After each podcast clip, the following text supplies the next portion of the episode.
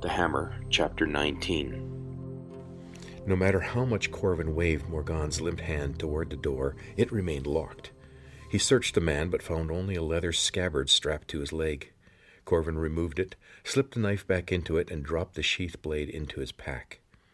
As he stood up from the pack, two wavy tentacles poked out from the toilet hole. Long, thin legs appeared, followed by the hugest spider Corvin had ever seen. Its slimy, bulbous body was bigger than his fist.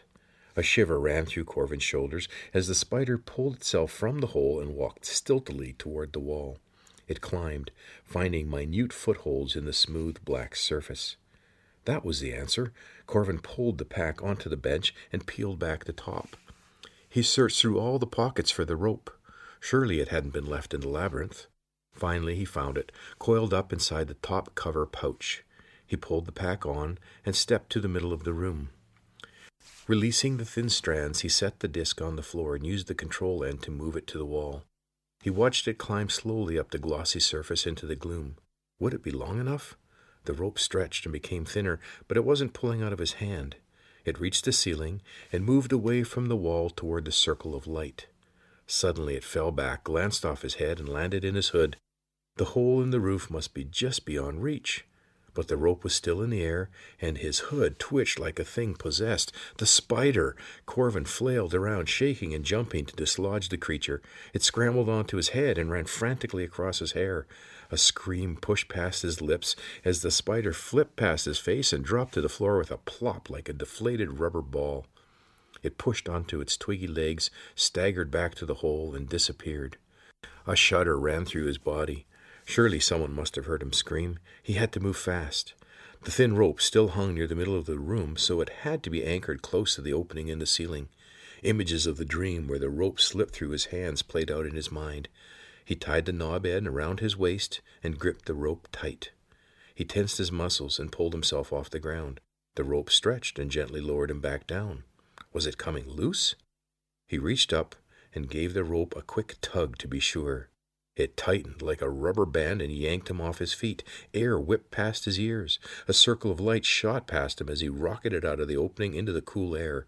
His ascent peaked, and he tumbled back down, sprawling across the roof of his prison cell. He lay there for a moment, catching his breath and pulling in the rope. It was truly amazing. No wonder Sarek had been so oppressed with it. Pieces floated out of the hole in the roof of his cell. Crawling forward, he peered over the parapet. The guard room was open, and two red cloaks searched the courtyard. No going down that way. He would need to climb onto the main building that towered over the cells. He crossed to the back wall, sending the green disk up to the top of the building. After gently stretching the rope out, he gave it a small tug. Immediately he found himself being dragged and bumped upward like a sack of potatoes. He swiveled and managed to get his feet against the wall. The slippers gripped the stone, and Corvin climbed effortlessly to the roof, just like the spider in the cell below. The flat roof of the building was much larger than he'd expected. This had to be the palace of the chief watcher. Corvin tiptoed across the roof to the far edge and looked down into the stepped plaza he had entered as a captive. To his right, the dark statue loomed high over the city. Even without a face, it seemed to be watching him. Thick fog puffed up from behind the stone wall, sending tendrils through its arched gate. A sudden eruption of white vapor overflowed the wall, creating dense waves of luminescent fog that swept down into the plaza, surrounding the round pots with their tall metal trees. He thought back to Sarek's Lumion in his home under the castle rock. Perhaps, at some point in the past, each of the curved posts would have had a lumen attached to the ring on its end, like a street lamp. Across the plaza, peaked roof rose high above the mist. Finally, he had found the priest building. But he was trapped inside the chief watcher's complex. If he dropped down into the courtyard, he would still need to get past the guard at the main gate. What if he didn't go down at all? He could walk along the wall to get to the priest's side of the plaza. He'd often walked along the fence rails on his way to school when he and Kate competed to see who could go the farthest without falling off. The fence rails back home weren't forty feet off the ground, but the wall was wide and the slipper shoes would grip well. But the wall was at least ten feet away. It was a bit lower than the roof, but there was no way he could jump across to it. The guard at the gate below coughed. Corvin peered over the edge of the roof and discovered that an iron girder had been bolted onto the wall and secured to the building to reinforce the main gate. Easing himself over the lip of the roof, his feet touched down on the narrow iron rail. He stepped forward and worked his way into the center. The guard coughed again, and Corvin stumbled, sending a shower of dust floating down toward the guard's head. A shout came from around the corner of the building where the cells were located. As the guard ran off, Corvin scurried over to the plaza wall. As he made his way along the main wall surrounding the stairs and terraces, he discovered a flaw in his plan. Soldiers were rushing about in the prison compound below, and he was plainly silhouetted against the dim blue glow of the Lumians. The shouts below were being answered by lights coming on in the windows of the palace above. If anyone looked this way, he would be caught. Forcing himself to look straight ahead, he concentrated on walking the wall. Hopefully, they would be preoccupied looking for their escapee on the ground. Wisps of fog climbed up the side of the wall and floated around him, partially hiding him from view. By the time he rounded the corner near the gates, the thick cotton of rolling mist had risen to the full height of the wall and was squeezing like toothpaste out through the arch gate. It swirled higher, making it tough to see where to put his feet. As he drew near the priest's side of the terraced plaza, he realized that the pointed roof was also set well back from the plaza wall. Light shone in from triangular skylights set into the building's roof. The wall of the plaza was connected to a thinner wall that surrounded the courtyard in front of the priest's building. Corvin turned onto the thinner wall and made his way over to the large peaked roof. His slippers gripped the flat slate and he tiptoed up to the skylight. The glass was smeared with droppings that must have come from bats, enormous ones. He peered through the murky glass. A large Lumian hung from a metal ring suspended from the center of the high ceiling. Its thick vines twisted over most of the walls. Corvin tried wiping the glass with the edge of his cloak, and the skylight swiveled slightly open. A bearded old man in an embroidered green robe stood alone at the far side of a large table in the center of the room. But the angry voice came from beneath the pale blue cloak Corvin had seen earlier that night in his cell.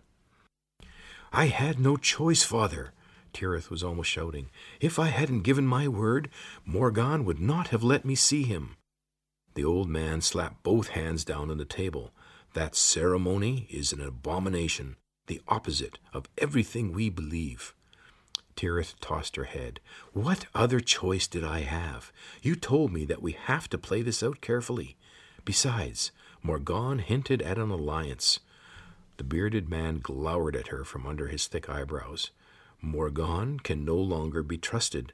Why are you even listening to that man? That relationship is over, father. Do not be concerned. I had to listen to Morgan in order to pass on the message to that that boy.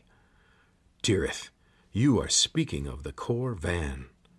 All I saw was a boy a small child, not yet of age to grow out his hair. The old man pointed out the door at the far end of the hall. Rayu told us he came from the passages. How could anyone have come from the outside unless he is the Corvan? Tyreth shook her head. If this one is the Corvan, it will be a long time before he is mature enough to lead anyone. She threw up her hands. He was so afraid. He was almost crying. I feel sorry for him if the chief watcher gets a hold of him. Corvin slumped down on the ledge. She was right, but he didn't want to be a leader. He didn't even want to be here. He just wanted to find Kate and get as far away from this awful place as possible. The old man spoke in a cajoling voice. We must give him a chance. With Taryn dead, my plans have failed.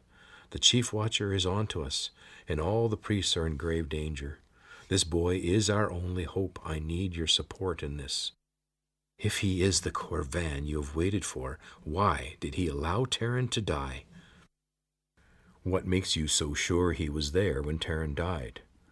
I felt my brother die, and I know that boy was there with him. He had Taryn's staff. She paused, twisting the tassels that hung from her hood. But where's Taryn's body? You know what they do to the dead. A tear slid down her face as she dropped into a chair. Tyreth's father watched her for a moment. We will ask him once he is here. Are you certain he understood the message? Does he have it with him? Tyreth fiercely wiped the tears away with the sleeve of her cloak. I did my best. Morgan was near the doorway. He listened to every word. A frown creased her brow. If that boy does have the hammer, it's obvious he does not know how to use it. We should rally the priests and follow through with Taryn's plan to take over the palace, and risk alerting the darkest powers to the existence of the Corvan. put the hammer into his hands? If the death of your brother did nothing else, it gave us the opportunity to get the boy out of the cell with anyone discovering who he is. He looked to the door. Why is this taking so long? We heard the signal for the changing of the guards. The old man strode over to the main doors and peered out into the small inner courtyard. Thick wisps of fog coiled in around his ankles. He shook them off and shut the door. As he returned to the table, he looked hard at Tyreth. Why was a man of Morgan's rank taking guard duty? She rolled her eyes. Because he knew I would be coming. He still believes you have misjudged him. He wants you to give him another chance. The old man grunted and stepped in front of a large tapestry hanging on the wall. His gnarled fingers traced the markings in its center. Both of them jumped when the door burst open. A young man with shoulder length brown hair and sharp features burst into the room. Running forward, he stopped and bent on one knee before the old man. Something has gone wrong, sir. They have found a guard dead in a cell, and the man they think is Taryn is disappeared. Tira stood and smoothed out her cloak. You see, father, your new Corvan has no sense whatsoever. He can't even follow simple instructions. Then we must find him. The Cor can only be ruled by the Corvan. Once we locate him, I can prepare him for leadership with his counterpart. Tyreth glared at him. Do not think I am unaware of your schemes, father. You can dismiss any thoughts that I would become a counterpart to this young Corvan. I am not willing to let you set me up for another marriage. She flicked the silver tassels on her hood. When these are gone, and I am allowed to marry, I will be making my own choice. I will not be used as a pawn. The young man ran over to her. Tyreth, the chief watcher has issued a warrant for your arrest. He's personally on his way to carry it out. What? Your scarf was found on the body of the dead guard. Corvin almost groaned out loud. How could he have been so careless? The old priest grabbed the young man's shoulder and spun him round. Are you certain? Yes, I was in the barracks when the orders came through. Then you must take Tyreth and hide her in the settlements. The old man walked to the tapestry and pulled on a loop cord. The wide cloth rolled up against the wall. Tyreth shook her head. That won't work, father. If I'm gone, the chief watcher will tear the compound apart looking for me. Many priests will die. Her father tied the tapestry in place and pressed his palm against the wall. A section slid back, revealing a narrow passage. The watcher knows the law prohibits civilians from entering the priest's area. This hall is as far as they may go. Tyreth shook her head. Now the chief watcher decides which laws must be obeyed. He has plotted to break your power for some time. This is the perfect opportunity. He will not let an old tradition stand in his way. She turned to the young man. Tell him, Jorid. Tyreth is correct, sir. We have reports of the Chief Watcher's men inside our compound during the night. His jaw clenched as he looked at Tyreth. I vowed I would never let that happen again to someone I. He pulled out a long knife from within his robe. If it's a fight they want, they shall get one. Let us quickly gather all the priests we can find. Even with all his power, the chief watcher won't be able to get soldiers to move until the fog lifts. Tyreth took the young man's hand and pushed the knife down. No, Jorid. You have told me many times to choose my battles wisely. Now you must do the same. She released him and approached her father. The Watcher will not dare sentence me without a trial. This Corvan must be somewhere in the city. You need to find him and ask him to help us. Now he truly is our only hope. Corvin wiped a hand over his brow. He needed to do something, at least show his face so they wouldn't have to look for him. As he pushed himself up on the ledge, Rayu appeared in the open doorway. Sir, the chief watcher and a group of soldiers approach our gate. Soldiers? Out in the fog? Jorid asked. Rayu nodded. The Rakash drive them forward. A steady pounding rocked the walls. The old man pointed to the secret passage. Jorid, get inside before they break the gate down. Find this young Corvan and do whatever he asks of you. Jorid shook his head. No, let me hide behind the door and kill the chief watcher when he enters. He waved his knife in the air. It is the only way the Cor will ever have peace again. The high priest did not drop his hand.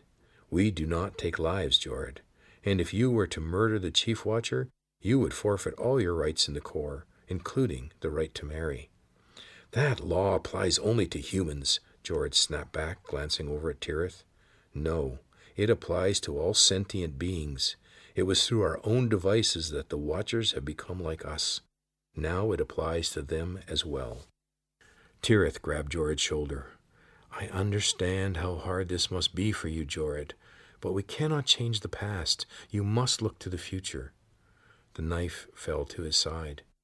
You are the only future I have left. The pounding thundered as if a battering ram were smashing through the gate. The old man seized Jorid's arm. Swear to me that you will teach the boy to be a Corvan, even if it means leaving Tyreth to face the palace alone. Jorid wrenched his arm free and stepped back. Tyreth moved in close and put both hands on his shoulders. Do as he tells you, she said softly. If you help this young Corvan, we may yet see each other again. The walls shook with another round of blows. The old man pulled Tyreth away. Swear to me, Jorid. Fulfill your vow to me and to the priesthood, or relinquish your green cloak. Jorid's eyes flashed. He growled out the words, I so swear, and stalked into the secret passage. The door slid shut behind him as the old man dropped the tapestry back into place.